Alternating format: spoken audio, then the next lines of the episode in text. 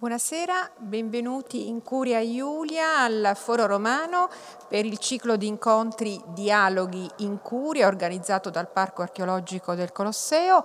E questa sera ringrazio eh, Gian Domenico Spinola, archeologo, responsabile del Dipartimento dell'Archeologia dei Musei Vaticani, eh, membro della Fondazione Spinola di Genova e socio corrispondente del Deutsche Archäologische Institut di Roma, quindi lavora alla, appunto, una, una grande responsabilità nell'ambito dei musei vaticani. E Claudia Valeri che eh, appunto è eh, anche lei dal 2007 eh, è assistente curatore nel reparto per le antichità greche e romane dei Musei Vaticani, occupandosi in prevalenza dello studio, conservazione e valorizzazione delle collezioni di scultura.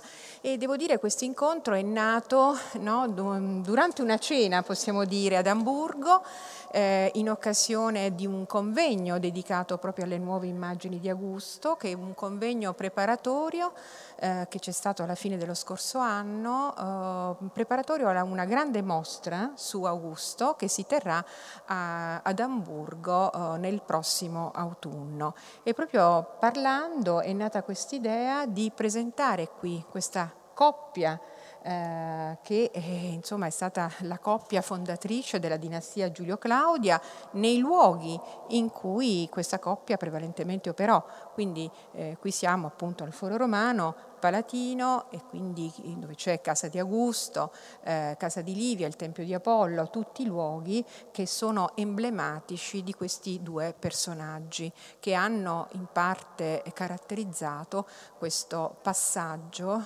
appunto dalla eh, Repubblica al Principato. No? Augusto era colui il quale si fece chiamare princeps no? e quindi avviò questa, la prima dinastia imperiale di Roma. Quindi io eh, davvero eh, ringrazio eh, sia Gian Domenico Spinola che inizierà appunto con Augusto, cui seguirà poi Claudia Valeri su eh, Livia eh, e quindi mh, a questo punto eh, do la parola a Gian Domenico Spinola.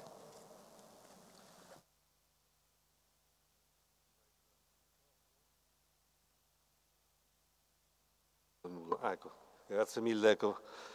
Buona serata a tutti quanti, ringrazio ovviamente Alfonsina per questo invito che ci fa avere questa occasione di fare una chiacchierata su quello che poi abbiamo detto anche ad Amburgo, ma eh, poi anche qualcosa di diverso si può fare qui, non molto di più perché ironicamente dicevamo con Claudia che non vorremmo finire per fare Sandra e Raimondo in casa di Vianello eh, con questa diciamo così, gerarchia di eh, un Augusto che può eh, diciamo così, eh, pubblicamente dominare la moglie e privatamente sub subirne il carattere che certamente dovrà essere piuttosto forte. E, ehm, il titolo della propaganda lo abbiamo dato diciamo così, qualche mese fa, credo proprio poco dopo Hamburgo, quindi mh, verso dicembre, gennaio, non uh, immaginando che questo, questa parola assumesse un significato particolare proprio nei giorni che stiamo vivendo, perché eh, noi sappiamo che mh, la propaganda è una, un termine che ha eh, una valenza eh, spesse volte negativa, cioè è una un'arte, una, una, un'arte dialettica, ma non solo dialettica, anche artistica, come potremo vedere tra poco, che mh, cerca di creare un consenso, eh, quello più a livello popolare, eh, ma, ma, non solo. Eh, e con Augusto il significato di propaganda rimane con un taglio leggermente negativo.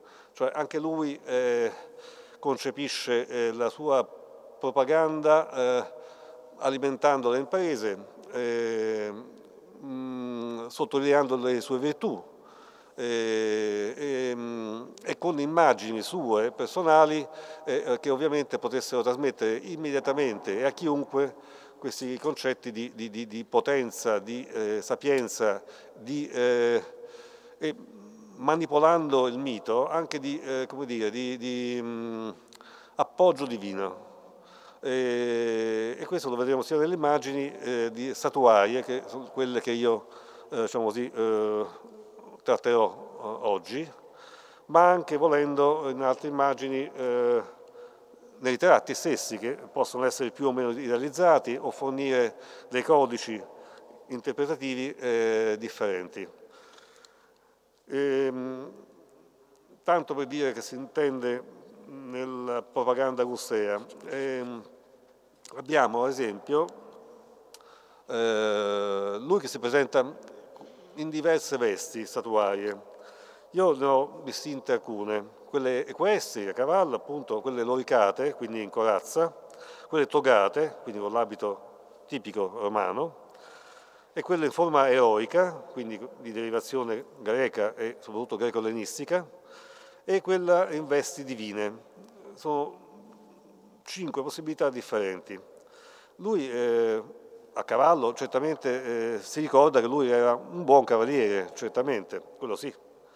Era un tradizionalista, quindi lui eh, si veste volentieri in toga, anzi la toga la impone spesso anche agli altri.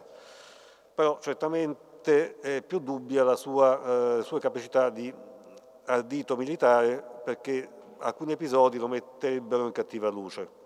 Ora non sappiamo se gli episodi che, a cui farò un breve cenno adesso sono reali o è la storiografia diciamo così, successiva che li ha modificati un po' a suo danno, o se invece eh, anche stesso, gli stessi avversari abbiano voluto sottolineare questi aspetti diciamo, negativi amplificandoli. Ad esempio, eh, eh, quando si parla della complicatissima eh, vicende, complicatissime vicende successive alla morte di Cesare, lì c'è un'alternanza stessa di Augusto che da ottimo politico si presenta in, con caratteristiche di, mm, molto differenti nel giro di poco, poco tempo, pochi mesi. E, ehm, prima eh, lui eh, tornerà da Pollonia dove sarà con il suo amico Agrippa per eh, istruirsi alla alla cultura greca, ma anche per preparare una campagna partica. Saputo dalla morte di Cesare, torna rapidamente a Roma per, per il fatto che lui è erede adottivo di Cesare. Dopodiché, eh, nel frattempo, i cesaricidi, in particolar modo eh, Decimo Bruto, eh, si rifugiano cioè si rifugiano, hanno il dominio di parte dell'Italia settentrionale e della Gallia e quindi eh, Antonio che è un generale di Cesare, eh, stringe l'assedio Modena per, eh, dove si era rifugiato Decimo Bruto per poterla conquistare. Al tempo stesso il Senato, che viceversa era diciamo, più vicino ai Cesaricidi, che hanno dato più potere ovviamente al Senato rispetto al Cesare dittatore, eh, sono molto preoccupati, mandano, mandano varie regioni anzi, eh, con i due consoli Aulo Izio e, e Vivio Panza su, ma queste regioni sono insufficienti. Allora che succede? Che eh, Augusto riceve eh, un incarico eh, importante che gli permette di acquisire delle legioni private e, e, ed è l'imperium pro pretore e va a combattere chi sta assediando. Quindi con un'alternanza di tre nemici in realtà successivi si svolgono queste prime vicende. Dopodiché, eh, con fase alterna, questa battaglia di Modena vede eh, eh, prevalere mh, prima ehm, Antonio ehm, che conquista posizioni nell'assedio, poi arriva Augusto con le sue regioni insieme a Gaio, eh, eh, Gaio oh, Vibio, oddio, Aloizio e Vibio Panza eh, mh, entrano in conflitto con Antonio, Augusto eh, appresso e lì si narra di un Augusto piuttosto eh, spaventato in realtà. La, la morte in circostanze molto misteriose dei due consoli eh, disorienta l'esercito di Augusto, però Antonio non si rende conto di tutto questo e quindi eh, va eh, verso la Narbonese e lascia a Augusto la possibilità di tornare a Roma. Io faccio tutta questa premessa perché poi tutto questo lo ritroveremo anche nelle sue immagini, diciamo così, in qualche maniera. Antonio ovviamente sottovaluta eh, Augusto a cominciare da una banale eh, considerazione. È non alto, magolino, eh, spesso soggetto a, a, a, malattie e non lo considera certamente un ardito combattente che gli si può contrapporre. E, e quindi in varie occasioni, anche successive, come la battaglia di Filippi che avverrà nel 43, quindi l'anno dopo l'uccisione di Cesare, eh, questa vittoria sui cesaricidi a Filippi in Grecia eh, in Macedonia anzi, eh, eh, il vero combattente era Antonio, mentre di Augusto si dice che, che era terrorizzato, forse anche ammalato, e pare dalle fonti, da Svetonio, eh, ma non solo, eh, che fosse fuggito per tre giorni in una, in una palude. E già questo Antonio ovviamente lo sottolinea come propaganda negativa. Antonio sottolineerà sempre negativamente eh, la battaglia molto successiva di Nauloco contro Sesso Pompeo, dicendo che, eh, questo riporta sempre Svetonio, che Augusto, in questa battaglia navale molto grande e molto oh, cruenta, Augusto non aveva avuto il coraggio di eh, vederla, si era messo quasi in coperta guardando il cielo un po' eh, spaventato, con gli occhi persi, e uscì fuori dalla coperta solamente quando Agrippa mise in fuga le navi di Sesto Pompeo. E questo eh, Antonio ci sguazza, diciamo così. Quindi sulla parte fisica, la parte fisica noi vediamo anche in tempi più recenti, insomma, vediamo paradossalmente la propaganda so, di, di, di, Mussolini che a petto nudo falcia l'erba e, e, e, butta le balle sul, sul sul carro, eh, oppure in tempi molto recenti vediamo, so, vediamo Putin che, che, fa ginnastica in palestra o piuttosto sbatacchia per terra un maestro di judo, probabilmente consenziente, e, mm, e, quindi la parte fisica, eh, anche se ha radici lontane, si mantiene paradossalmente fino ai nostri giorni. E, Augusto poi si vendicherà perché, perché prima, nel 32 a.C., prima della battaglia di Azio, dove lui e sempre Agrippa, che è il vero ardito comandante, ehm, vinceranno in questo, questo, davanti a questa baia eh, in Epiro, ehm, ehm, lui eh, tira fuori, quasi a nulla, un testamento di Antonio che dice che lui è, di cui lui è venuto a conoscenza, così dice, in cui dichiara Antonio nel suo testamento che vuole essere seppellito ad Alessandria e dichiara anche che poi gli eredi del regno suo, cioè di quella parte di Roma che era ad Oriente, saranno gli eredi di eh, Cleopatra e, e, i suoi eh, eredi e quindi praticamente dividendo l'impero romano in due entità. E grazie a questo convince il Senato definitivamente a uh, organizzare eh, la guerra a non ad Antonio in realtà, ma a Cleopatra. E questo eh, ha un riflesso, abbiamo detto, su tutto ciò che noi vedremo, perché le immagini di Augusto e la propaganda di Augusto si muove su, su un, un, binario unico, ma si muove su un binario che è dettato dalla storia, dalle vicende storiche, dalle, dallo stesso eh, cursus, cursus honorum di eh, Augusto, ma anche dal luogo eh, dove eh, avviene diciamo così, la propaganda, eh, sia il luogo fisico, cioè il tipo di monumento, ma anche il luogo geografico. In Oriente si fanno cose diciamo così, che in Occidente non si possono fare. In Oriente può essere lui avvicinato sempre di più a un'immagine divina, in Occidente questo non si può fare. E così via. Ora, se, eh, lui già nel 27 a.C perché lui è ovviamente una persona molto prudente e un politico molto abile, eh, su queste sue immagini eh, mette dei limiti. Eh, Svetonio dice che nella città di Roma rifiutò ostinatamente, siamo nel 27, quindi ben dopo la battaglia di Azio, rifiutò ostinatamente questo omaggio, cioè templi e statue a lui dedicate, solo a lui dedicate, e fece perfino fondere delle statue di argento che erano state precedentemente erette in suo onore e con il ricavato consacrò dei tipodi d'oro ad Apollo Palatino. Apollo è il suo nome tutelare. E anche più tardi, nel 10 a.C., quando ormai il suo potere era pieno, con un gesto di finta di modestia, o così opportuna modestia, diciamo, decise di utilizzare diversamente le somme a lui concesse dal Senato e dal popolo per erigere statue per lui, facendole invece realizzare per la Salus pubblica la Pax e la Concordia. Lui praticamente gira eh, dalla celebrazione della sua personale immagine a quella delle sue personali virtù. Quello lui ha concesso, la, eh, la salvezza e, e la fine delle guerre civili a Roma, ha concesso ovviamente anche la pace appunto e la concordia fra le varie parti e lui quindi non, non dedica a sé ma dedica alle sue virtù, non dichiarate eh, eh, direttamente ma indirettamente era molto chiaro il messaggio.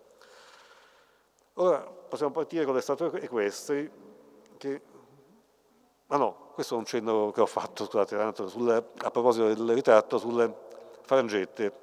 Potete vedere la frangetta di Augusto ripetuta in maniera simile eh, in Lucio Cesare e Gaio Cesare, cioè i suoi nipoti, ed erano, questo messaggio che sembra così eh, generico, viceversa era una legittimazione dell'adozione. Quindi lui, anche attraverso la semplice frangetta, dichiara la sua intenzione e la legittimità dell'adozione. E, però del ritratto abbiamo detto che non ne parleremo, perché se no non finiamo più. Questa è l'immagine, diciamo così, eh, sono le prime immagini di Augusto Cavaliere. La prima va al 43 a.C., sono dei denari che raffigurano una statua eh, molto molto importante, eh, che era di prossimità dei Rossi. Questa statua eh, eh, fu, fu data grazie a questo eccezionale imperium pro pretore, cioè quella carica che lui ha avuto per poter avere un esercito privato e quindi combattere il cesariano Antonio. E, e, e qui eh, la statua fu anche voluta dal patrigno di, di, di, di Ottaviano, che era Lucio Marcio Filippo, ne parla Cicerone questo. E questo imperio permise una prima primo potere militare di Augusto. Qui lui è a cavallo, colto nel gesto dell'adolocuzio con la mano in avanti, quindi parla, ed è una tipologia iconografica già sperimentata nelle statue di, di Cesare, e Silla e di Pompeo, che erano lì accanto. E noi vediamo la moneta, ma la moneta eh, praticamente è il veicolo principale per trasmettere questa immagine statuaria, quindi anche la carica che Augusto ha avuto, in tutto l'impero, perché le monete circolano e portano messaggi che eh, chi non, non è a Roma potrebbe non percepire. Poi avrà anche eh, una moneta qui, eh, l'aureo del 43-42 con un lituo in mano, perché anche quello eh, ricorda la carica di Augure, una prima carica religiosa importante di Augusto che ha avuto. E poi vediamo a fianco un denario del 41 e c'è un bel passaggio qua perché da l'aureo del 42-43 con SC, quindi Senato Consulto, quindi la volontà del Senato è quella di dare ad Augusto questa statua, poi invece lui si rivolge non più al Senato ma al popolo romano. Qui siamo già eh, dopo il triunvirato, quindi già con l'alleanza di Augusto con, con Antonio Lepido. E quindi eh, è un'alleanza che il Senato non vedeva di buon occhio, ma che, ehm, in cui Augusto ha cercato il favore popolare e praticamente era necessario eh, portare a sé buona parte dei cesariani. Poi c'è una, un'altra statua del 29-27, ma più tarda, questa riguarda la, uh, un monumento equestre post Azium, dopo la battaglia di Azio del 31. A fianco abbiamo questa bella statua bronzea eh, di Ottaviano trovata al mare Egeo, che probabilmente ricorda, mh, o addirittura copia, la statua in bronzo di cui si parlava prima, col gesto dell'Azlocuzio. Ecco, qui eh, abbiamo le prime immagini, diciamo così, di, di, di eh, Augusto su una quadriga trionfale ed è, eh, ed è quella dell'arco arziaco, con Augusto che eh, con le briglie tiene questa quadriga con un gesto simile a, al carro del sole di Apollo, quindi c'è un richiamo già ad Apollo. Sotto vedete il denario del 18 con l'arco partico, simile adesso, con i parti che rendono onore ad Augusto, ma poi eh, quel che si voleva dire prima è che se Augusto limitava la sua celebrazione a livello pubblico, a livello privato ognuno poteva, non nelle eh, gemme di Stato, ma nelle gemme private, poteva eh, onorare l'imperatore. E che qui vediamo il, a Napoli, e qui si parla dell'imperatore in vita, di Augusto, eh, poco dopo queste, queste battaglie di Azio.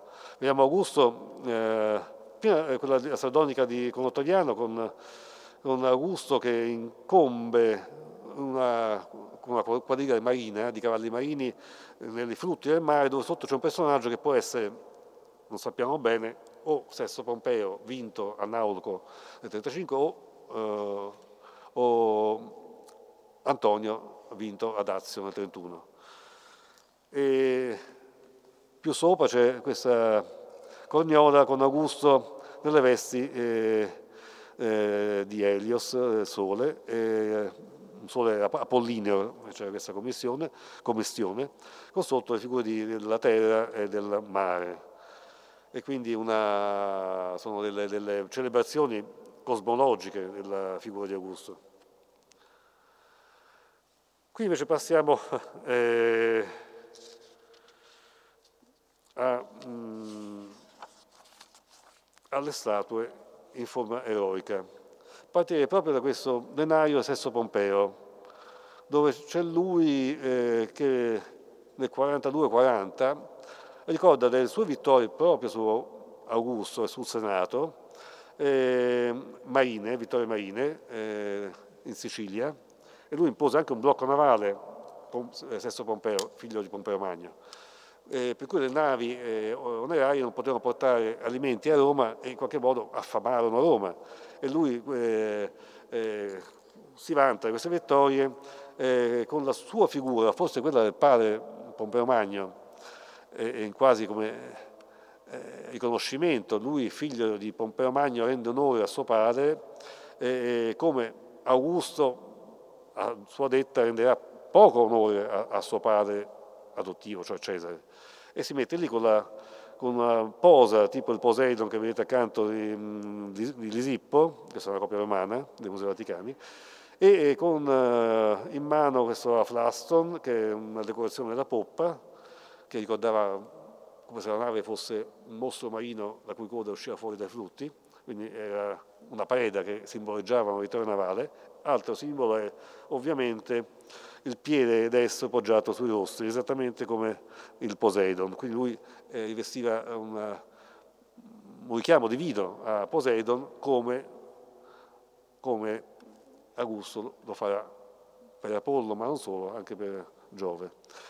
A, a fianco sono i due fratelli catanesi che sono simbolo di Pietas perché eh, il mito tratta di una eruzione dell'Etna e questi due fratelli che salvarono il padre portandolo in salvo e, che eh, gli dei, vista questa pietas, gli aprirono la strada e gli concessero la salvezza. Quindi è un richiamo alla pietas proprio nei confronti dei genitori. Cosa fa eh, Augusto dopo la vittoria del 36 appunto su uh, Sesto Pompeo a Nauloco? Lo piglia quasi in giro, prende una moneta molto simile dove eh, c'è sempre la posa di Zippea, eh, in questo caso c'è eh, però sotto il suo piede un globo, un globo che mh, può essere inteso sia come globo terrestre sia come globo diciamo così, eh, ehm, eh, dello spazio, del cosmo, ecco, cosmico, per cui già lascia intendere un dominio ben più ampio di quello solamente marino. E, e quindi insomma eh, c'è sicuramente una risposta anche propagandistica alla sua vittoria che viene ben trasmessa dalle monete e soprattutto da chi aveva ben presente la moneta di Sesto Pompeo. Poi il, diciamo così, il, la parte eroica diciamo così, di, di, di, di, Augusto è data prevalentemente da uh, statue in uh, unità armata, cioè una unità uh, un po' più sempre di origine greco-ellenistica, un po' più tollerabile per il mondo romano, che è un po' più pudico di quello greco, eh, che, eh, per cui questa unità armata aveva un valore prettamente allegorico e poteva essere meglio digerita. Qui abbiamo uh, una statua sul, um, nuda di, eh, con la sua clamide sulla spalla e la spada sul fianco, di Augusto eh, che, mh, mm, su questa colonna con i rossi laterali. E questo è una, probabilmente successiva, non si sa bene se a Naoloco o a Azio. Sul Naoloco eh, eh, ci viene detto da Appiano che eh, la statua che lui dedicata sui rossi era, eh, figurava Ottaviano nelle vesti con cui lui era entrato a Roma vittorioso. Oh, questo, essendo lui nudo qua, eh, si presume che non sia entrato nudo e potrebbe forse invece riferirsi alla battaglia di Azio. Quindi. La novità eroica ovviamente ha eh, maggiori, eh, su, maggior successo nelle statue postume e quindi ne ho messe due, una di Otricoli che è presa dal modello di Diomede di Cuma, e, quindi una strada classica per eccellenza, e un altro che è l'Augusto Verospi che invece ha questo Uff Mantel, questo mantello eh, eh, rigirato, eh, che è un'altra diciamo eh, iconografia molto frequente nelle statue eroiche. Andiamo a vedere. Eh, qui invece abbiamo eh, le statue di Augusto in vesti divine, diciamo così, cioè dove lui si fa raffigurare nelle vesti di un Dio. Si guarda bene, questa non è una forma d'oro, non è una uh, divinizzazione in vita. Lui si guarda bene dal, dall'avere gli attributi divini quando è in vita, dopo sì, quando è in vita no, e almeno nelle sculture pubbliche. Per cui eh, lui è mh, assimilato a volte al culto, uh, a un culto divino. Eh, quando in vita noi eh, abbiamo qualche caso come eh, certamente il teatro di Arles, che è stato agli inizi del I secolo d.C., frequente è questo tipo di figurazioni in ambienti non sacri ma teatrali, e, mentre dal vicino Metron di eh, Olimpia verrebbe una statua che è attribuita a Augusto ma con incertezza.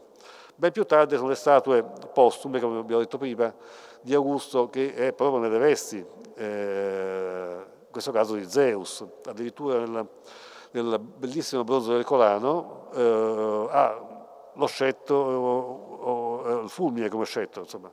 quindi è chiaramente un attributo eh, che lo lega a Zeus.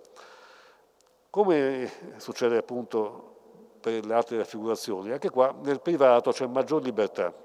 Quindi c'è questa sardonica del, di Vienna che nel 30-20 a.C. mostra già Augusto in vesti divine, con la cornucopia, con l'aquila di Giove e con un trofeo di armi. E quindi eh, questo eh, so, libera chi vuole rappresentare il princeps eh, a poterlo fare eh, anche eh, in eh, aspetti che eh, nel pubblico sono sconsigliati. E, e il primo a sconsigliarlo sarà proprio Mecenate, che era epicurista che, eh, e che disse ma te in abiti divini eh, non è una buona immagine che puoi dare eh, al, al, popolo, soprattutto di Roma, e benché mai al Senato. E, poi io penso che ci sia anche una forma scaramantica di Augusto in questa rappresentazione divina. A proposito c'è un passo di, di Virgilio che nelle geologiche dice, rivolgendosi ad Augusto, e soprattutto tu, cui è incerto quali concili degli dei presto te coglieranno. Questo già nel 37 a.C. con la geologica. Ora questo lui certamente non gli aveva fatto piacere perché eh, eh sembra quasi che gli augura una fine terrena, veloce, per andare poi a essere accolto dagli dei. E infatti lui non segue queste indicazioni e, e, e quindi si farà rappresentare sempre come ehm, associato a una divinità, una, ma non come fosse una, uh, un, un equivalente di una divinità. In Oriente, abbiamo detto sì, le cose sono un po' diverse. E, e un altro tipo di rappresentazione divina è quella seduta, abbiamo detto, non abbiamo detto ma dico adesso, eh, di cui abbiamo in vita praticamente poco o niente, solamente attivo dice, questo sacello del foro, eh, che è della fine del I secolo a.C., che eh, prevede una statua di Augusto seduto, ma qui eh, eh, c'è una dedica privata eh, di questo sacello ed è una dedica per un per una pro salute imperatori, cioè per una salvezza dell'imperatore di ritorno da una campagna militare, quindi non è una dedica, non è un luogo di culto di Augusto, è una ex voto in qualche maniera per un felice e sano ritorno di Augusto da una campagna militare, quindi è già un po' eh, diverso. Le altre che noi vediamo accanto sono, sono ovviamente eh, postume, a parte la gemma augustea di Vienna, bellissima, che vede Augusto già in veste divine, ma con tutta la famiglia, tutto, ed è una consacrazione privata, non so se questa possa essere definita gemma di Stato, forse la, la bellezza lo suggerirebbe, ma siamo già nel 12 d.C., due anni prima della morte di Augusto. E qui c'è tutto, c'è eh, componenti divine, allegoriche, familiari e storiche, tutte concentrate in questo splendido ornamento. E qui eh, c'è l'Augusto Togato, che è il suo abito preferito in assoluto, perché è un abito che va bene diciamo così, per tutte le stagioni, nel senso che è un abito mh, non sempre ben definito, perché a volte viene definito in pittura o con uh, dettagli che lo qualificavano come eh, toga in ambito militare, toga in ambito religioso e via dicendo, o in ambito pubblico. E era stata definita l'uniforme del cittadino romano la toga. E lui la volle imporre questo abito un po' dovunque, in luoghi pubblici quali fori, teatri, e quindi è uno degli abiti preferiti con cui Augusto si presenta. E si presenta in toga anche a cavallo, come possiamo vedere da queste immagini sia nel bronzo del mare Egeo, sia eh, mentre guida la quadriga dell'Arcassiaco, sia nelle raffigurazioni private e sia in eh, quelle pubbliche come l'Ara Pacis. E, insomma, eh, la toga è, è, è, importante, ma è ancora più importante quando alla toga si associa il velo, quindi Augusto in, un capite velato. Questo allude alla sua, carico, alla sua carica scusate, di Pontifex Maximus, che lo poneva praticamente al di sopra di tutti i suoi, eh, la carica massima religiosa, ma che ha anche una valenza, forte valenza politica. E, e lui l'assume nel 12 a.C., questa, questa carica, e, e, ed è una carica che vuole richiama anche le vecchie tradizioni repubblicane a cui lui finge di essere eh, strettamente legato. E, va detto che, eh, che, Augusto, ecco qui sempre, ah, un attimo prima, mi ero dimenticato la splendida statua di Via Labicana che è la, è la, la più famosa della serie. Qui eh, abbiamo detto che, che però Augusto eh, è, mh, anche capitato, è, non è presente così togato in edifici di culto. Lo sarà dopo, dopo la sua morte, eh, non prima. E anche quando potrebbe comparire così, come nel tempio del sacello del, del Colosso, del Foro di Augusto, lì mh, probabilmente non è lui, ma è il suo genio essere rappresentato, quindi il genio è la sua eh, diciamo, suo angelo custode, la sua emanazione divina, quindi non si venera lui, ma chi, tra virgolette, tra gli dei lo protegge. Quindi è una forma un po' indiretta per celebrarsi, senza essere però divinizzato. E poi abbiamo infine eh, le statue loricate. Ecco, lui si inizia con Augusto che si fa rappresentare, soprattutto ai tempi delle guerre civili, come questo conio del 42, eh, con un corsetto da campo, che è il vero abito militare. Poi preferiva eh, eh, abiti da parata, eh, come eh, la lorica anatomica, anche perché questa lorica anatomica permette, come nel caso dell'Augusto di Pieraporta, di disegnarvi sopra un programma e quindi è una specie di tavola su cui dipingere eh, la sua propaganda. Abbiamo anche a fianco un cistoforo di Pergamo che rappresenta, a Pergamo però, eh, eh, il Tempio di Augusto è, a Roma, un tempio dedicato poco dopo il 29, quindi eh, successivo a Battaglia di Azio, e lui è, è in coppia con la dea Roma, che ripete un po' lo schema della coppia divina di eh, Zeus ed Era, quindi Giove e Giunone.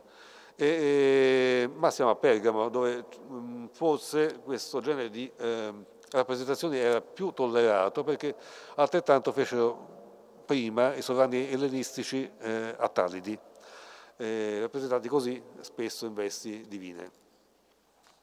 La toga qui, di, di, no, scusate, la, la corazza di Augusto qui la vediamo con la famosa scena della restituzione delle insegne partiche perse da Carasso nel, mi pare, 55 a.C., è giusto sì?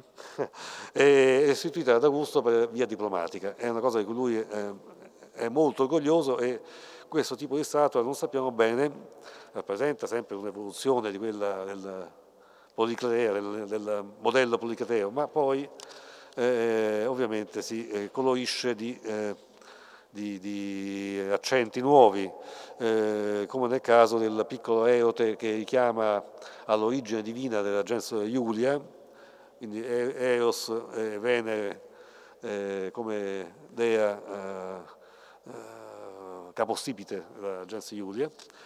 E, e, e qui Augusto, oh, accanto c'è anche il calco, dipinto, brutto, però eh, così è, eh, eh, con dei colori eh, che appartenevano all'originale ovviamente, ehm, trovati con analisi particolari e quindi ricostruiti sul calco, ehm, che eh, lascia intendere come molte di queste statue avevano un programma decorativo eh, forse anche propagandistico, che non abbiamo perso perché abbiamo perso la pittura sul, sul marmo in molti casi.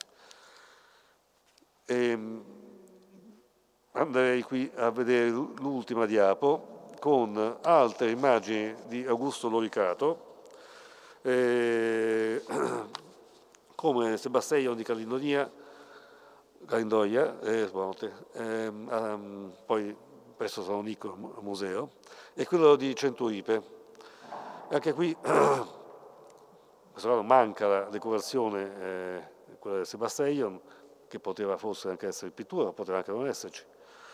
E, ed è, eh, sono immagini abbastanza diciamo così, eh, rare perché eh, non sono tante le statue che certamente eh, possono essere attribuite ad Augusto in, in Lorica e a fianco ovviamente eh, abbiamo anche due immagini da gemme, questa volta postume, con Augusto sempre in Loica e, e, in vesti eh, anche qua eh, divine di, di, Zeus, di Giove. E questo serviva anche molto per garantire la legittimità diciamo, tra virgolette, divina dei suoi successori, prima fra tutti eh, Tiberio.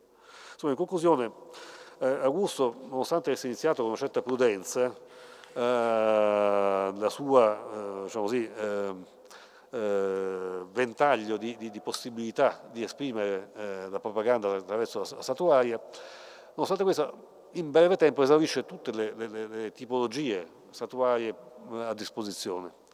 E, e tutto questo ovviamente è, è, sempre ben consigliato dal suo entourage, quindi dal suo circolo eh, culturale che lo circonda, che lo consiglia anche dal punto di vista mediatico e, e lo diffonde assai bene anche attraverso i coni monetari, che in molti casi sono l'unico elemento che ci dà uh, la notizia della, della, della, statua.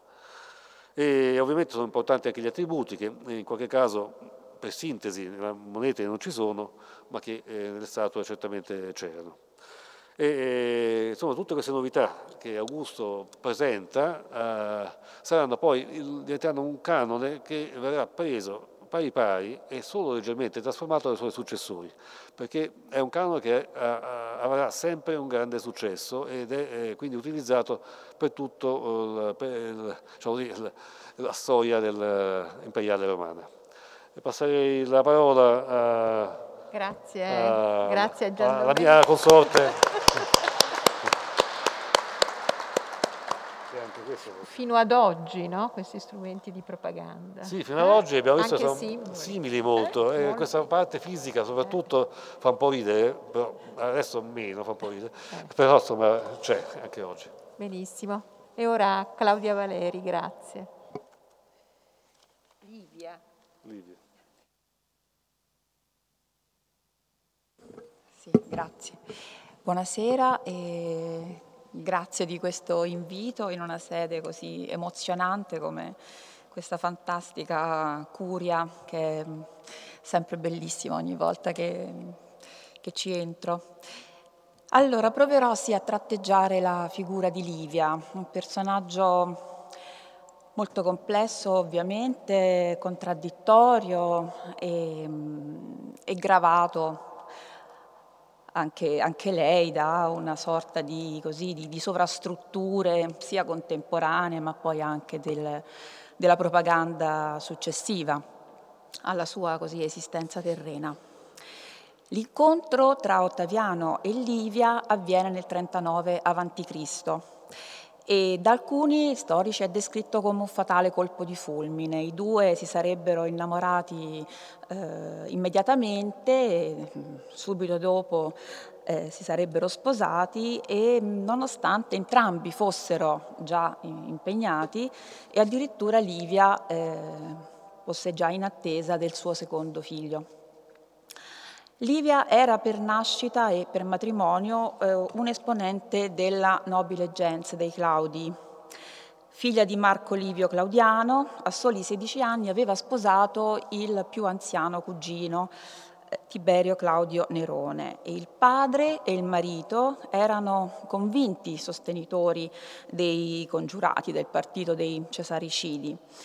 Dopo Filippi, il padre di Livia, Claudiano, si era suicidato, mentre il marito aveva continuato a combattere, però mm, passando nelle file di, di Marco Antonio. Nel 40 a.C. Livia, approfittando, eh, diciamo, è costretta quindi a fuggire dall'Italia per eh, scampare alle, alle, proscrizioni attraverso una fuga eh, che ci descrivono, che mh, per esempio Belleio Patercolo ci descrive molto rocambolesca, riesce a sottrarsi alle, alle spade dei nemici, così dice Velleio, attraverso una serie di, di, viaggi, prima arriva in Sicilia che all'epoca è ancora sotto Sesto Pompeo, sotto l'egida di Sesto Pompeo e poi in Grecia. In Grecia staziona per un po' e, e poi approfittando di un'amnistia concessa da Ottaviano ritorna a Roma ed è in questo momento, nell'autunno del 39, che i due si incontrano ed è in questo momento che Ottaviano probabilmente realizza l'opportunità di queste nozze con la nobile Livia.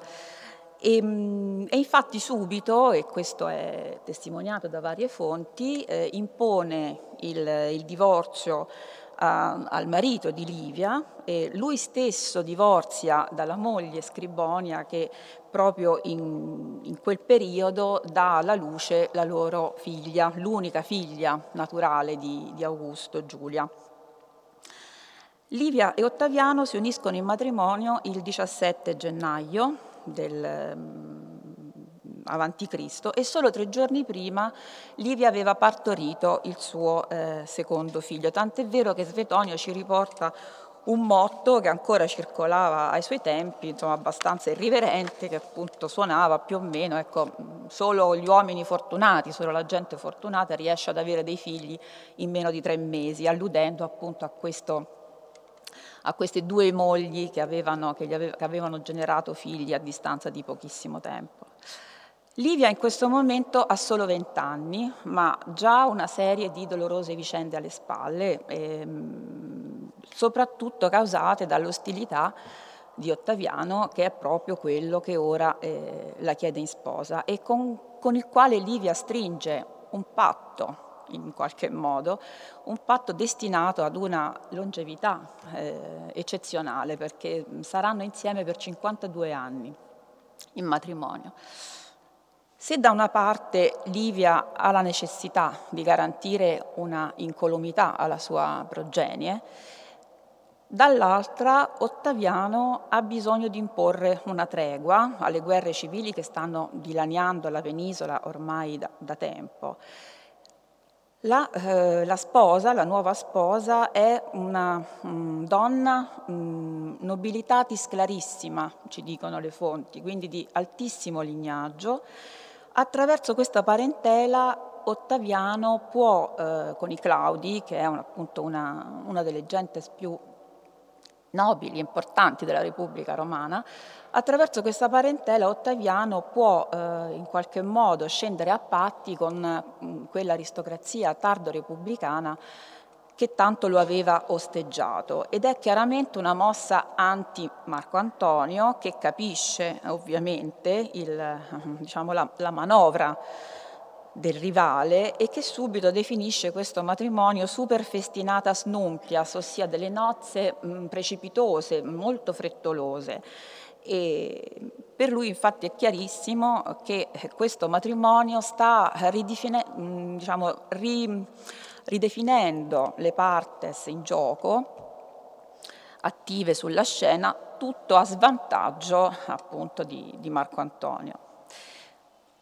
Quindi l'avvenenza di Livia, molto giovane e che pure dovette esserci perché eh, mentre Augusto è descritto sempre come un po', un po rachitico e bruttino, Livia invece, eh, su questo sono tutti d'accordo, era una, una, bellissima ragazza, ma senz'altro insomma, questa avvenenza contò meno della eh, convenienza politica. Eh, beh, è una, una, una rivolta di Livia e di Claudia, diciamo così.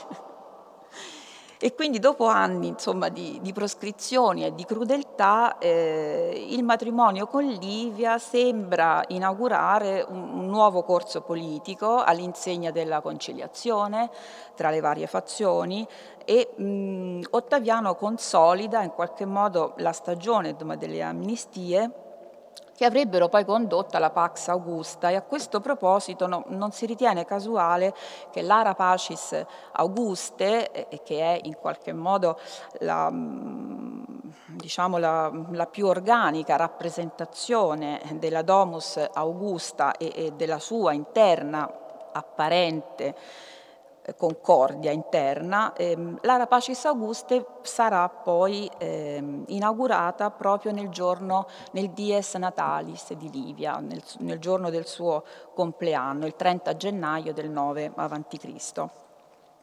Livia dunque fu fin da, dall'inizio ehm, strumentale alla propaganda di Ottaviano e vedremo, seppure insomma, in breve sintesi, come la, questa giovane ehm, donna eh, seppe assecondare o indirizzare gli accadimenti con una scaltrezza in effetti fuori dal comune. E del resto il mh, pronipote Caligola, che la conosceva, la conosceva bene, e, e che tra l'altro eh, recitò l'orazione funebre, poi avrebbe recitato l'orazione funebre nel, insomma, nel giorno dei, dei, suoi funerali, dei funerali di Livia, e, mh, la conosceva bene perché probabilmente Livia ebbe un ruolo determinante nella fine eh, del padre di Caligola germanico.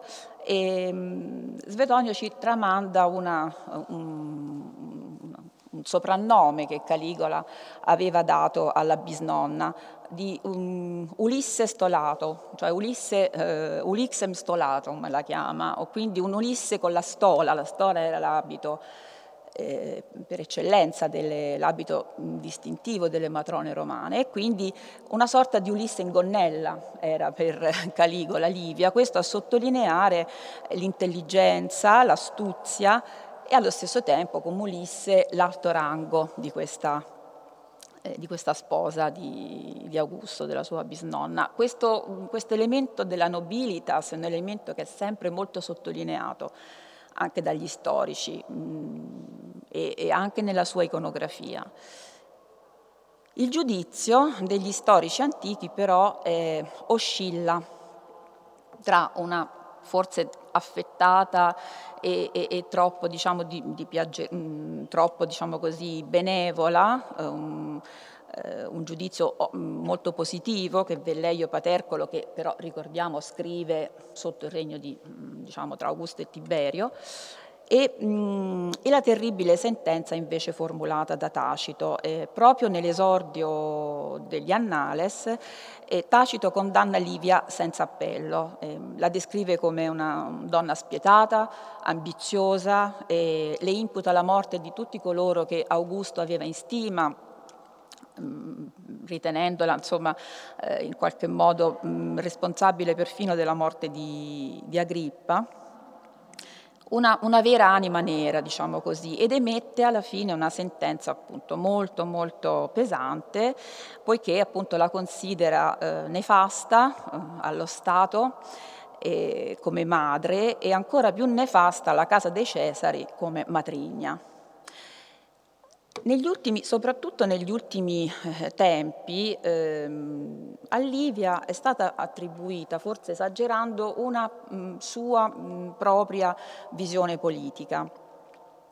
Il sostegno di questa tesi è un passo di Cassiodione, che però vive molto più tardi rispetto diciamo, agli avvenimenti di cui stiamo parlando, circa 200 anni dopo, e ha come riferimento una coppia imperiale molto diversa, che è quella formata da Settimio Severo e Giulia Donna. Cassio Dione comunque riporta una lunga, una lunga conversazione notturna che i due coniugi avevano avuto a proposito della, um, diciamo, uh, del tema delle congiure contro uh, Augusto.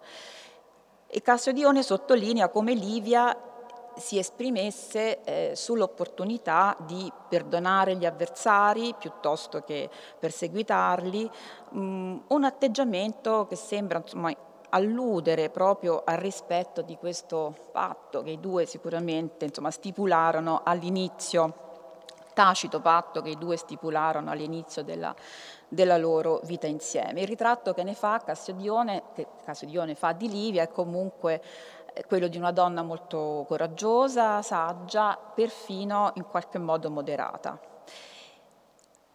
Senz'altro le innumerevoli eh, attestazioni degli onori tributati eh, a Livia in tutto l'impero attraverso dediche di statue, e coniazioni monetali, ne fanno una figura oggettivamente molto eh, considerata. E soprattutto grazie a, questo, eh, a queste fonti eh, iconografiche ed epigrafiche che possiamo ripercorrere il ruolo multiforme che Livia assunse dapprima come eh, sposa del princeps, poi vedova di Augusto, e, assumendo il titolo di, di, di, Giulia Augusta e il ruolo di sacerdotessa ormai del, del divo Augusto e infine nel 42 d.C. diva lei stessa per volere del nipote Claudio. Già nel 35 a.C., quindi qualche anno dopo il matrimonio, Livia viene onorata insieme alla cognata Ottavia, che in quel momento gioca un ruolo molto importante ancora nel quadro eh, della famiglia di Augusto, soprattutto in funzione alla discendenza futura. Livia e Ottavia vengono onorate eh, in occasione di un trionfo concesso eh, a Ottaviano con una serie di eh, onori che pongono le due donne al di sopra delle matrone ehm, dell'epoca. Ottengono infatti la, la Sacrosanctitas, l'esenzione dalla tutela e il diritto ad essere onorate con statue. Ed è a questo momento probabilmente che risale eh, il primo ritratto ufficiale di, di Livia, che qui vedete eh, il cosiddetto è il tipo Marbury Hall da questa mh, replica mh, conservata adesso a, a Liverpool e che qui ho confrontato, ho messo a confronto appunto con un bellissimo ritratto del Museo Nazionale Romano, si conserva a Palazzo Massimo, della cognata Ottavia. Ed è evidente il, eh, diciamo la, il, rapporto che vuole mh, così, eh, instaurarsi tra le due, eh, che mh, hanno, nonostante diciamo, hanno delle somiglianze, soprattutto nell'acconciatura, che sfoggiano appunto identica eh, con eh, il, il, nodus frontale, questa lunga treccina eh, che poi eh, che corre sull'occipite si raccorda in uno chignon appunto sulla, sulla, nuca ed è una pettinatura tradizionale che appunto vuole eh, ricordare i, i, valori della nobilitas di, di entrambe le, le signore. E, e questa pettinatura a nodo eh, caratterizza, seppur in una progressiva semplificazione, anche il ritratto cosiddetto del Fayum, dalla provenienza di questa eh, della replica migliore del tipo che si conserva a, a, Copenaghen. La creazione di questo tipo essere, è stata messa in relazione con il 27 a.C., cioè con l'avvio ufficiale del Principato eh, Augusteo, il momento in cui Ottaviano riceve dal Senato il titolo di, eh, di Augustus. I tratti somatici di Livia sono ben riconoscibili sempre, ehm, diciamo, questi occhi grandi, la, eh, il naso mm, pronunciato, la bocca piccola ma dalle labbra sinuose, però l'aspetto della donna è più ehm, idealizzato, mm, più che idealizzato solenne in qualche modo, maggiormente solenne e i due tipi a confronto, a destra abbiamo il tipo del Fayum in una replica sempre del, di Palazzo Massimo e eh, a sinistra quello appunto di, di, Liverpool, vedete come quello, come il primo tipo iconografico conserva maggiormente diciamo, degli aspetti realistici, mentre nel tipo del Fayum c'è una maggiore diciamo così, un tendenza alla all'idealizzazione. E questo tipo del Fayum resisterà a lungo nell'iconografia di Livia, è sicuramente quello più attestato, con una scansione cronologica che va dall'età eh, appunto augustea fino a tutto il regno di, di Claudio. L'immagine di Livia, eh, in qualità di sposa di, di Augusto e, e, finché questi rimase in vita, ehm, enfatizza il ruolo di matrona obbediente ai principi del Mos Maiorum ed è mh, lontana mh, scientemente da iconografie che potessero alludere alle dee, con qualche eccezione in ambito privato e in ambito, eh, diciamo così, provinciale, soprattutto nelle province d'Oriente, che come si accennava prima, insomma, seguono altre regole che insomma, qui però è, esula un po' dal, dal nostro discorso. E, mh, a fronte dei numerosi ritratti eh, ritrovati eh, e del loro comparire anche in importanti monumenti pubblici, l'immagine di Livia invece sui coni monetali è pressoché inesistente. È stato ehm, ipotizzato, a tal proposito, che alla sposa dell'imperatore possano alludere alcune emissioni monetali, anche se il nome di Livia mh, non compare mai associato. Si tratta di denari, eh, qui vediamo un denario, ma ci sono anche aurei, riconducibili all'ultimissimo periodo del Principato Augusteo dopo l'adozione eh, di Tiberio, quindi siamo dopo il 4 d.C. Vi compare, vedete, un, in alto una figura femminile seduta su un trono con un ramo nella mano sinistra, e la stessa iconografia si ritrova però nelle missioni eh, tiberiane che vedete sotto, dove eh, l'iconografia è praticamente identica, ma il ramo sembra piuttosto eh, un ramo di ulivo e questo dettaglio ha fatto supporre che Livia in qualche modo qui alluda alla Pax, alla personificazione eh, della, della pace. Nella, eh, nell'estate del 14 d.C. Augusto spira a Nola, nella sua villa di Nola, in Campania, alle pendici del Vesuvio, tra le braccia della moglie, alla quale rivolge le sue ultime eh, parole all'insegna di questa unione eh, sicuramente eccezionale.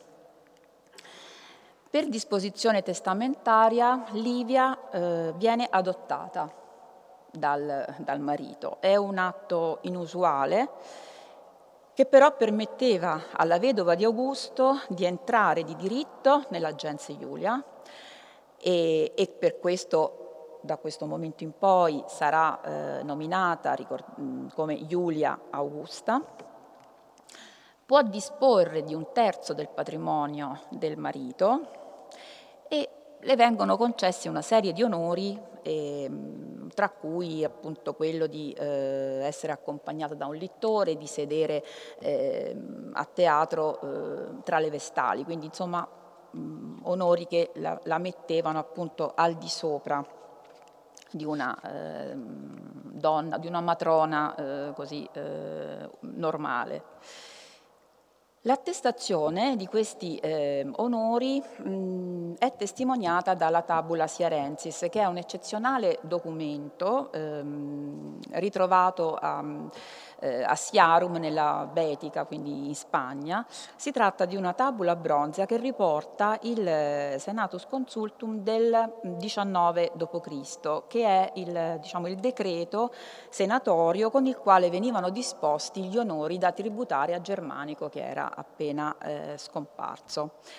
Nella tabula è riportato che Tiberio ascolta il parere di Livia per approvare gli onori che il Senato stava mh, decretando tra questi onori per Germanico c'era l'erezione di, di un arco localizzato eh, diciamo, nei pressi del, del Circo Flaminio tra la Porticus Ottavie e il Teatro di Marcello, nel luogo dove qualche anno dopo Livia avrebbe dedicato una statua al, al divo Augusto in qualità di sacerdos del culto.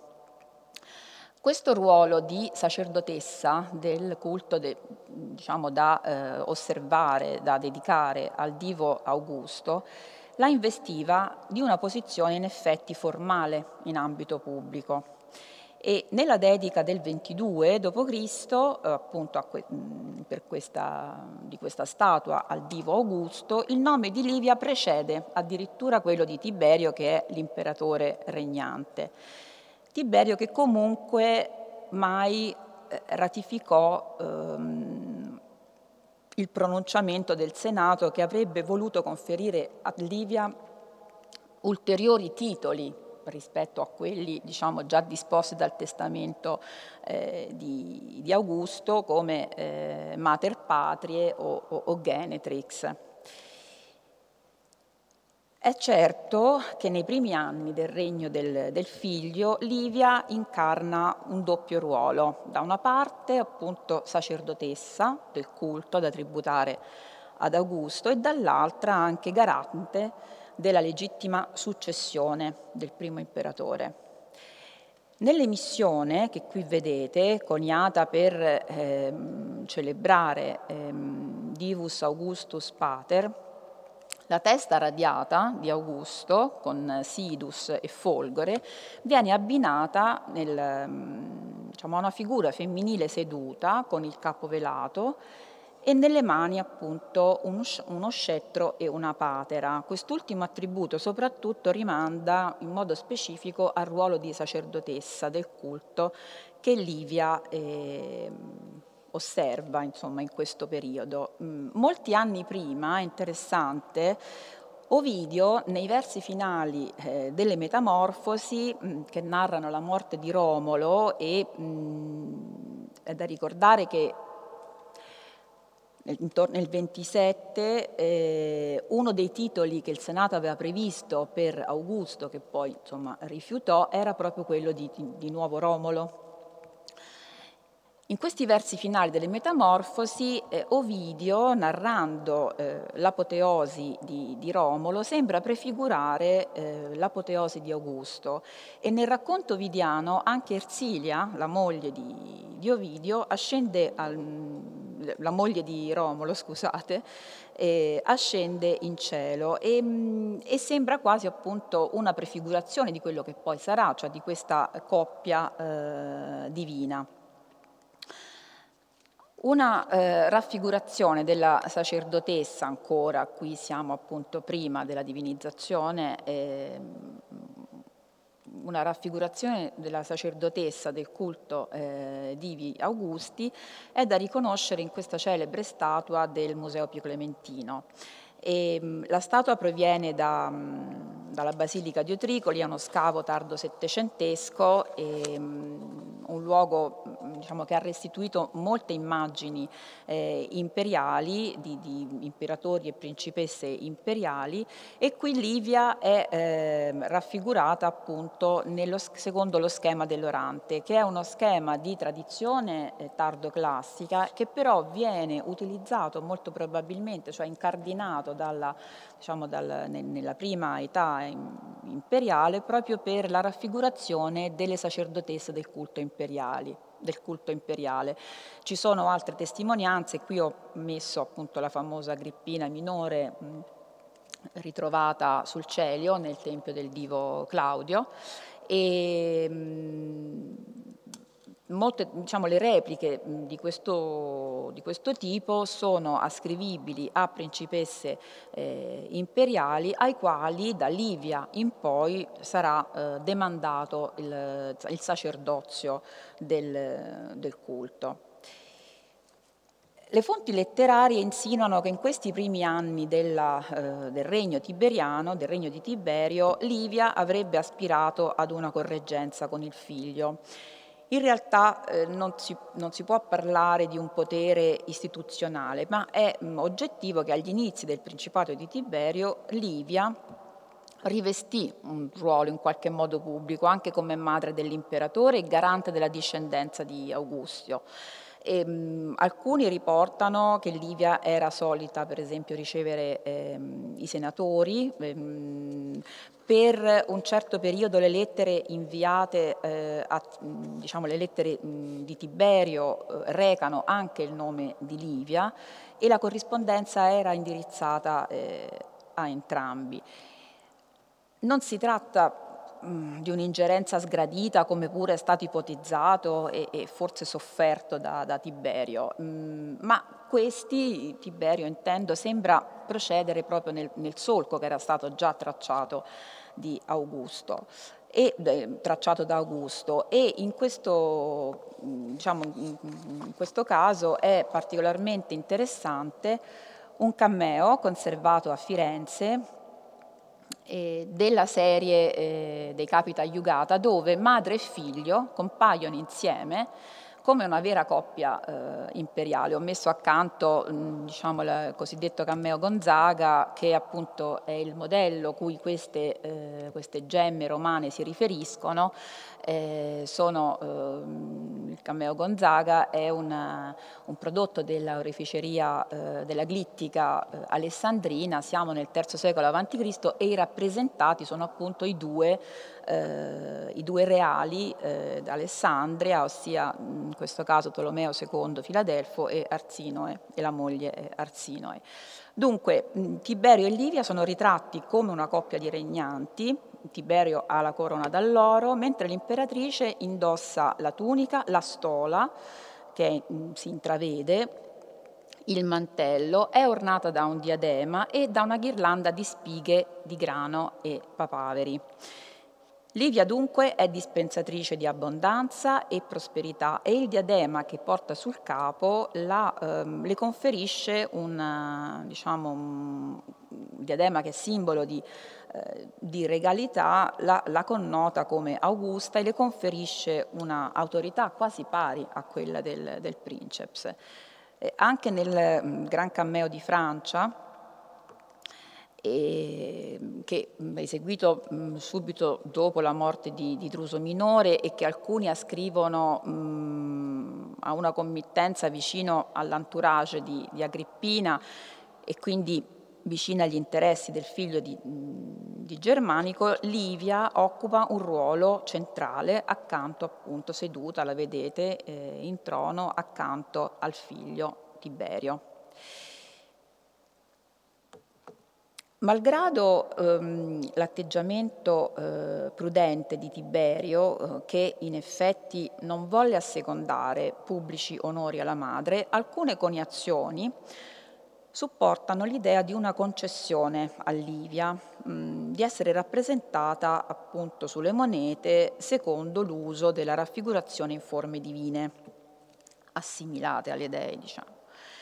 Il volto di Livia compare per la prima volta sulle missioni urbane, quindi la zecca di Roma, assimilata a Pietas, a Justizia e a Salus Augusta mentre il nome di eh, Giulia Augusta, eh, senza l'immagine in questo caso, si trova nelle emissioni del Carpentum, mm, Carpentum mm, le missioni così chiamate per la presenza del Carpentum, questo carro particolare a due ruote trainato da muli che era appannaggio eh, delle Vestali e che però dopo Augusto sarebbe stato utilizzato anche dalle imperatrici.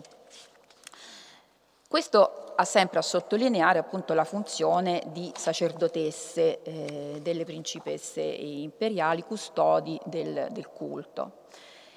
Anche nella monetazione provinciale, eh, dove Livia è presente già durante il regno di Augusto, si registra una massima concentrazione proprio nei primi anni del regno di Tiberio, con raffigurazioni di Livia seduta in trono, a dimostrazione che l'appoggio dei territori provinciali era comunque molto importante per la continuità istituzionale del, del Principato.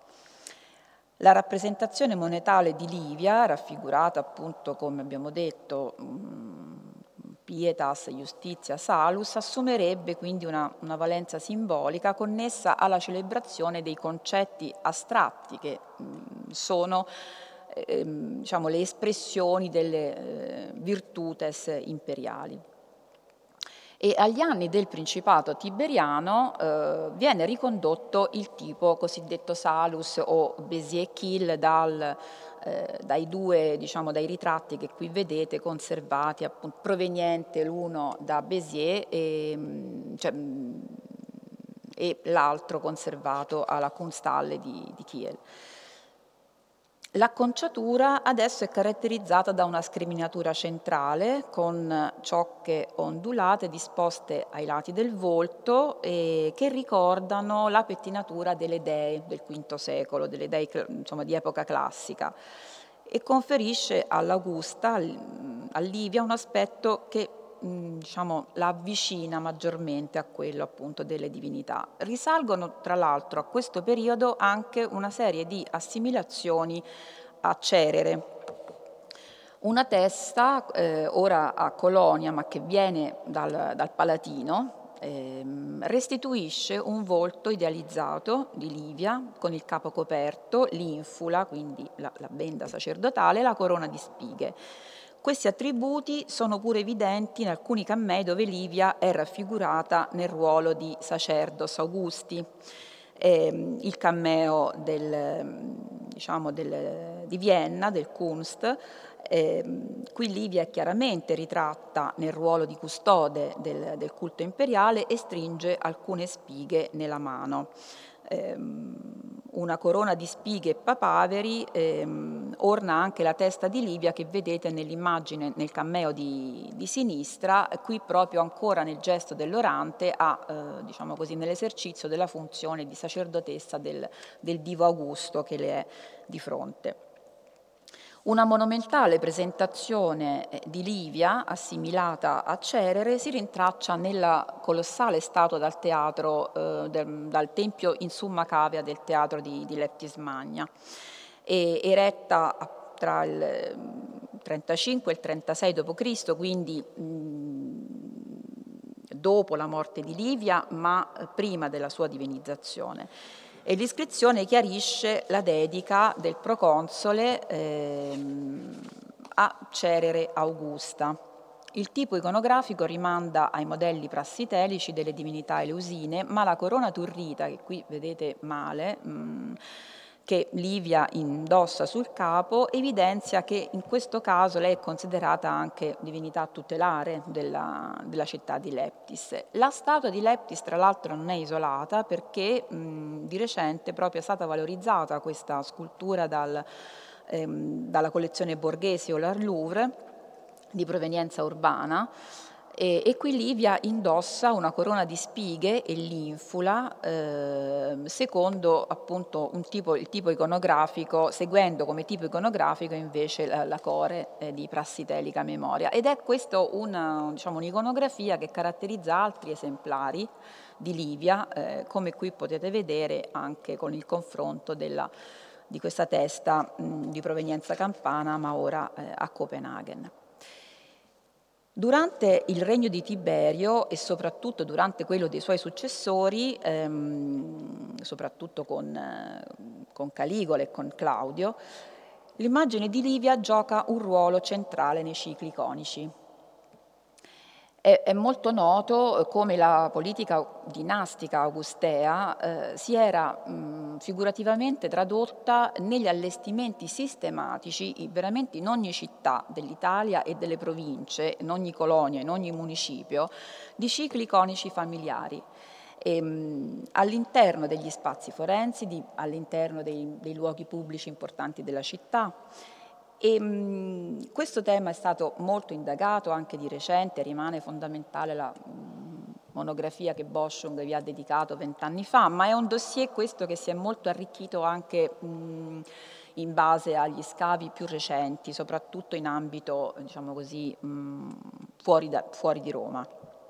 Mi limito semplicemente a citare il caso di Veleia, molto noto, e, um, un ciclo um, di età probabilmente Caligolea, e Livia qui è raffigurata sempre con gli abiti della matrona, ehm, quindi la, la, tunica, la stola, la palla che, che copre il, il capo.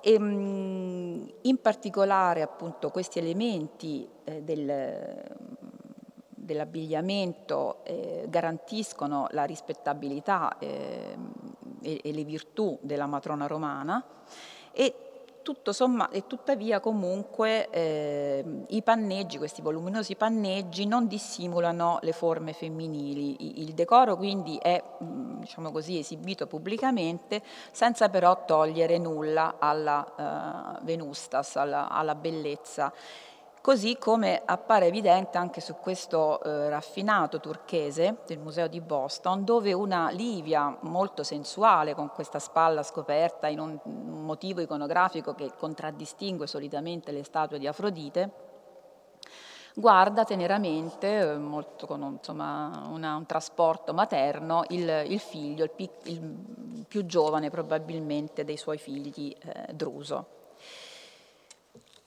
A Livia e, e, e, a tutte le donne della casa di Augusto mh, è imposto di mh, rappresentare il tradizionale modello femminile che deve assicurare innanzitutto eredi legittimi ad Augusto.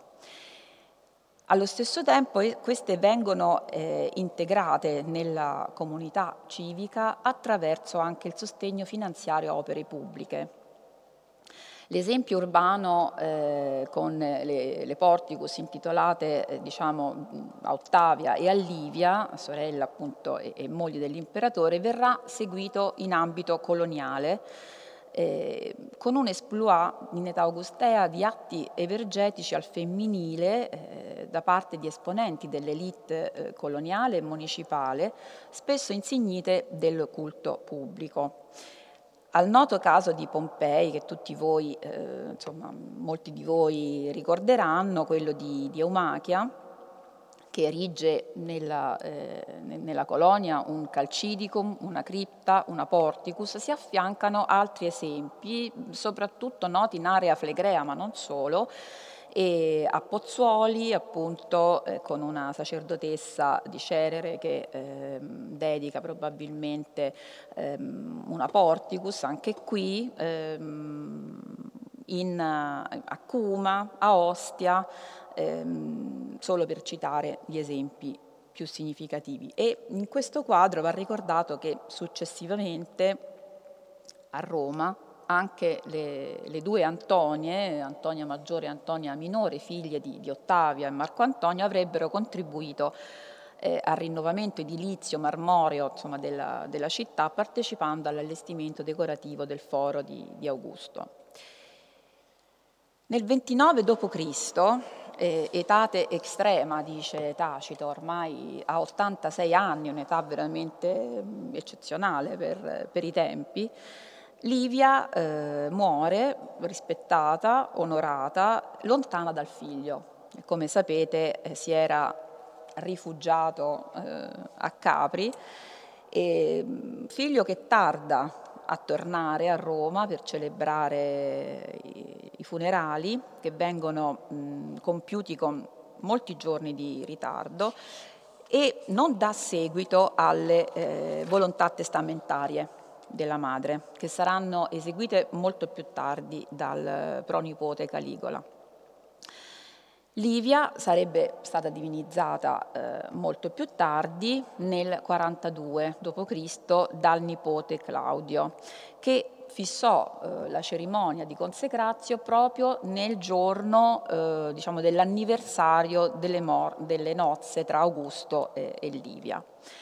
In occasione della consecrazio vennero eh, emessi eh, dupondi nei quali la, la, testa radiata, qui la vedete, di, del divo Augusto, compariva abbinata alla diva Augusta, raffigurata su un trono con le sembianze di, di Ceres, perché ha una corona di spighe eh, sul capo. Con l'istituzione del culto della coppia imperiale eh, e una traduzione scultoria si rintraccia nel programma eh, diciamo del, del, Tempio di Augusto in Roma, di Leptis Magna, dove dai rostri del Tempio si affacciano, eh, tra le altre, anche le statue di Augusto e, e Livia come Novelli, Giove e, e Giunone. E, mh, con l'istituzione del, diciamo, del culto della coppia imperiale, Claudio intende creare una genealogia divina eh, che abbia una, una, una, ricaduta eh, evidente sulla promozione dei membri viventi della Domus imperiale. E, e quindi dopo 13 anni ormai dalla, dalla sua morte, Livia continua eh, a servire ottimamente l'aggenza Augusta e la causa dell'impero e mh, come fortuna vigila le sorti della famiglia di, di Augusto eh, e così ete, giovane in eterno, portatrice di questi rigogliosi frutti della discendenza Giulio Claudia, Livia viene raffigurata eh, in una statua eh, che proviene da una villa imperiale nei dintorni dell'antica Pozzuoli. Ma in conclusione, ehm, si può davvero parlare di un ruolo politico esercitato da Livia? Lo accennavamo all'inizio, negli anni più recenti si è molto discusso su questo tema. Va premesso, è banale dirlo, ma insomma bisogna ricordarlo, che, tut, che questo concetto resta relativo e sempre da ricondurre eh, a questa particolare temperie storica e sociale che insomma oggi abbiamo cercato un po' di tratteggiare. In realtà nel testamento politico di Augusto, che sono le resse geste, Augusto non fa menzione di Livia, non la ricorda, nonostante eh, l'unione appunto salda e, e, e fruttuosa. Non ricorda nessun'altra donna della famiglia imperiale, peraltro e, e del resto lo sappiamo il, il diritto eh, romano, il mos maiorum imponeva che le donne non si occupassero di affari istituzionali. In apparente contraddizione però lo abbiamo visto, eh, in parte le effigi delle donne della Domus Augusta si diffondono in modo capillare. Sempre però come paredre eh, degli uomini di potere di turno o o da, diciamo, da accompagnare o da celebrare, siano questi il marito, il fratello, il figlio.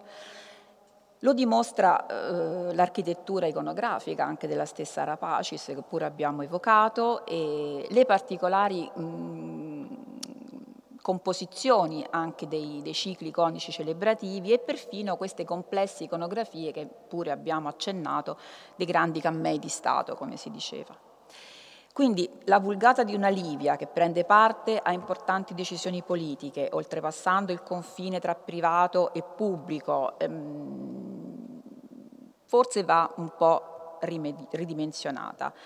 E, ehm, il ruolo di Livia, come delle altre donne della casa imperiale, fu sempre strettamente legato appunto al personaggio maschile di riferimento.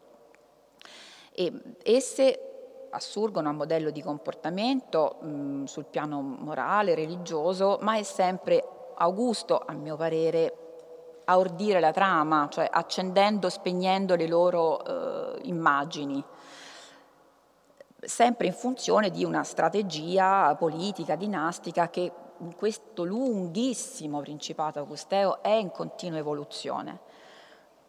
D'altra parte è innegabile che Livia abbia rappresentato eh, un modello per le future principesse. Tutte le altre, diciamo che seguiranno, eh, soprattutto quando devono invocare un ruolo di mh, autonomia o mh, insomma di eh, eh, parità, almeno entro le mura del palazzo, invocano il suo nome. Quindi è di sicuro, come Augusto eh, per i successori, anche Livia è un modello mh, per mm, le imperatrici che seguiranno. Quindi esprimere diciamo, un giudizio ehm, eh, non che mi sia richiesto, ma insomma me lo sono posto questo, così, preparando un po' questo, questo speech. Eh, è un'impresa ardua, insomma, esprimere un giudizio univoco sulla, sulla donna e sull'imperatrice Livia e forse in questo senso eh, può essere una soluzione di comodo, però ehm, una, um, un aspetto che ritorna nelle fonti letterarie è proprio mh, mm, questo dualismo di fondo, una, una, tragica mm, convivenza tra eh, più anime. Eh, è una madre protettrice, è una sposa devota, è una confidente, sicuramente di una vita d'eccezione e però eh, è anche una donna che non arretra eh, di fronte all'imprevisto. Mm, qualcuno ha detto è una domina dai volti sovrapposti, eh, che può incarnare allo stesso modo il ruolo di angelo del focolare oppure appunto una matrigna sinistra, disgregatrice degli equilibri familiari, come appunto dice, dice Tacito. Quindi capire quale fosse la, natura di, di, la reale natura di Livia è, è, difficile e forse appunto è multiforme come spesso quella, la natura del genere umano.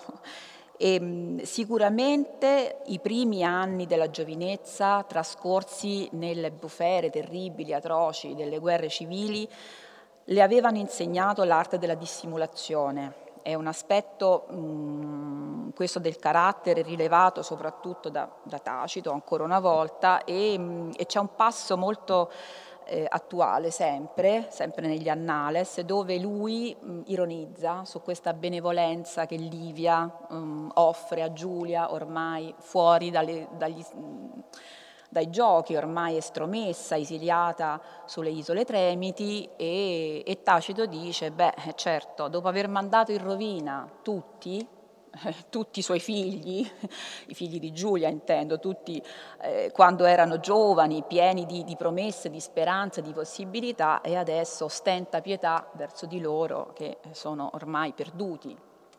Quindi un'arte, diciamo così, della dissimulazione eh, sopra ogni cosa. Certo eh, si può affermare che, che Livia seppe interpretare eh, il suo ruolo con una intelligenza profondissima, avendo probabilmente come obiettivo primario la salvaguardia della propria progenie, questo è indubbio, assecondando con lucidità eh, consapevole, non sempre di, di, buon grado, ma comunque lucida, eh, comunque gli ordini, diciamo così, le, le, le istanze così programmatiche che, che, le venivano da questo coniuge che di certo è stato un coniuge particolarissimo, ma come lei del resto all'altezza però del, del ruolo, ecco questo sicuramente. E vi ringrazio.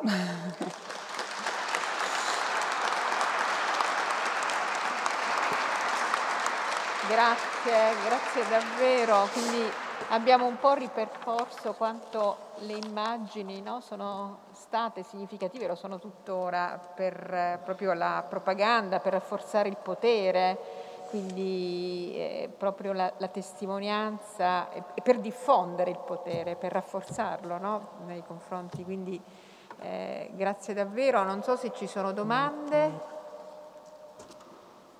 Nessuna domanda? Eh.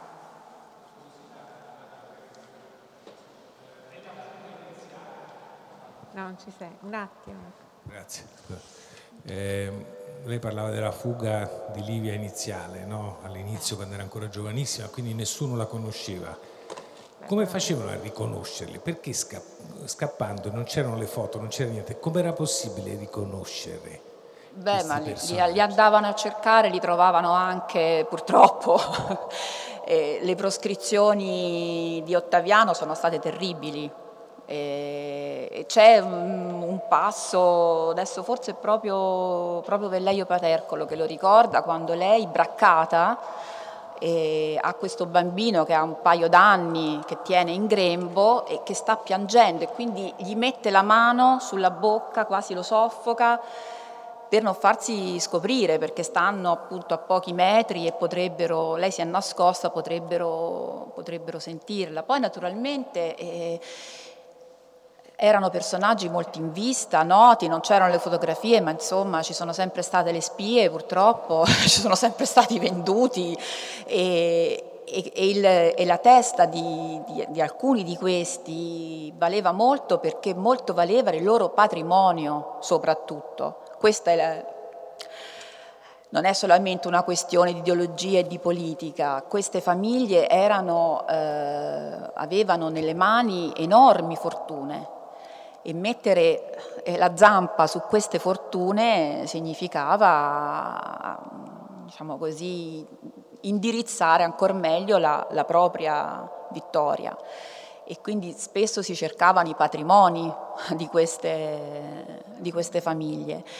E, ed è stato, io prima accennavo, un discorso molto interessante questo della, dell'evergetismo femminile eh, in età augustea che è stato spiegato anche come mh, rimettere, cioè la possibilità che si dava a queste donne che erano spesso vedove, orfane e, e che si erano trovate improvvisamente a, a dover gestire grandi patrimoni, era la possibilità di rimettere questi, questi patrimoni eh, nel, a, al servizio della, mh, diciamo, de, del pubblico, insomma, a servizio della pubblica utilità.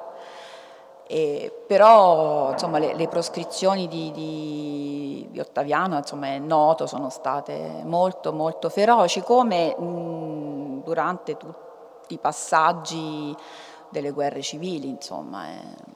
Anche tra Maria e Silla. Sì, sì ma insomma è... Ottaviano chiude un secolo di, di, diciamo, poi con questa Pax Augusta chiude un, un secolo di, più di un secolo di, di, di guerre civili che percorrono la Repubblica. Eh, lo stesso Ottaviano porterà da Filippi la testa di Decio Brucio, Decio, Bruto e, e, la getterà ai piedi della statua di Cesare. E poi, se a crederci o meno, questo è da vedersi, ma Svetonio parla di una sadica eh, eh, vendetta di Ottaviano quando due aristocratici legati ai cesaricidi furono portati a Roma e furono, eh, gli fu detto da lui eh, giocatevi a sorte, si parla di padre e figlio, chi di voi sopravviverà. Il padre si offre e pare che Ottaviano lo sgozzasse lui personalmente e il figlio, eh, vista la scena, si suicidò solo per dire che eh, questa anima eh, angelica che appare idealizzata in molti ritratti ha anche lui un aspetto eh, che lascia molte ombre. Grazie.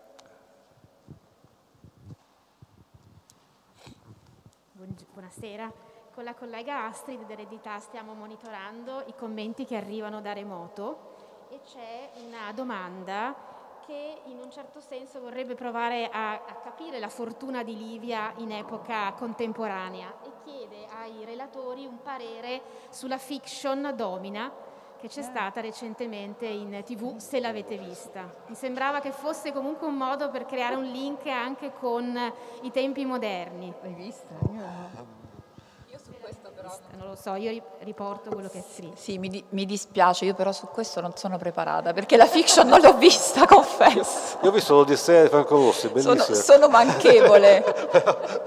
è una fiction che è andata in onda sulla recentemente, l'anno scorso, aveva come protagonista Katia Smutniak. Ah, sì, sì, ho, io l'ho vista, confesso, Ho eh. capito eh. perché ricordo i trailer, sì. però non, devo confessare che non, non l'ho vista. Comunque diciamo che... Mh, eh, leggendo, leggendo, Svetonio eh, è un ottimo copione per fiction di ogni genere, ecco, perché ci sono particolari sì, sì, molto, molto col colorati, diciamo così e, però non posso soddisfare la, no, no.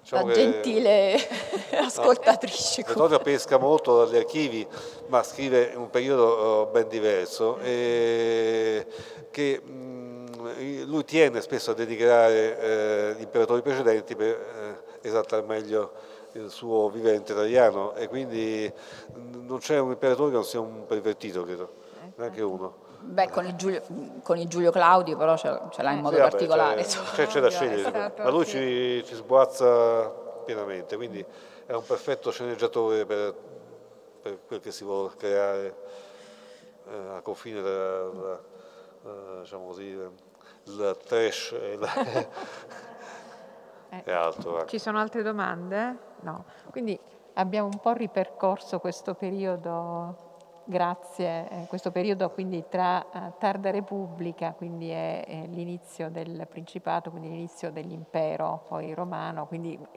Augusto e Livia sono stati gli antesignani per i successori. Poi alla fine questa, questa dinastia finisce un po' male no, con Nerone, ma forse anche perché erano, no, si sposavano fra di loro, quindi c'erano queste vene un po' no? Questo... per, per, il potere, per tenere sempre in mano il potere e, e anche stato... le fortune della famiglia. È quindi... stato detto, però insomma è chiaro che poi le, le, Vabbè, le lunghe così. dinastie è chiaro che no, mostrano debolezze insomma, nel percorso è che i, i migliori eh, fossero tutti morti giovani, per una eh, causa sì. naturale o per cause diciamo, artificiali. e, e, quindi forse si è persa eh, l'onda migliore di, di, di, vari, forse Marcello, forse eh, sì. Eh, britannico eh, chissà, insomma, forse migliori se ne sono andati troppo presto. È vero. Ma poi, insomma, sì, eh, secondo me hanno goduto anche di pessima stampa eh, successivamente, perché, insomma, vabbè, a parte Caligola, che era un personaggio, in effetti, con qualche problema. Il povero ma, insomma, Nerone. Ne, gradualmente Nerone. sono stati riabilitati anche, no? Mm, Tiberio, lo stesso Claudio. Lo stesso Nerone. E lo stesso, lo stesso Nerone, Nerone sì. sì, un grande riformatore. Un infatti. Anche lui forse troppo Beh, populista, ecco. forse. Infatti, troppo contro gli aristocrati, contro il Senato. Poi si la, la banalità che la storia eh. fa dei vincitori, che forse non è così banale perché eh, noi sappiamo che ci viene trasmesso dalle fonti e, e assai poco di quel che noi possiamo interpretare. Anche nella stessa idea di propaganda, eh, noi cogliamo dei messaggi che sono evidenti, non cogliamo altri messaggi che eh, sfuggono diciamo così, alla nostra uh, assenza in quel periodo, che per, eh, viceversa un cittadino romano potevano essere molto più evidenti, e quindi noi cogliamo solo una parte di questi aspetti di propaganda e, certo. e anche di storia. Benissimo, allora grazie ancora grazie a Gian Domenico Spinole e a Claudia Valeri per essere stati con noi questa sera, davvero grazie, vi ringrazio tanto e grazie, grazie a, voi. voi. Arrivederci. Grazie. grazie.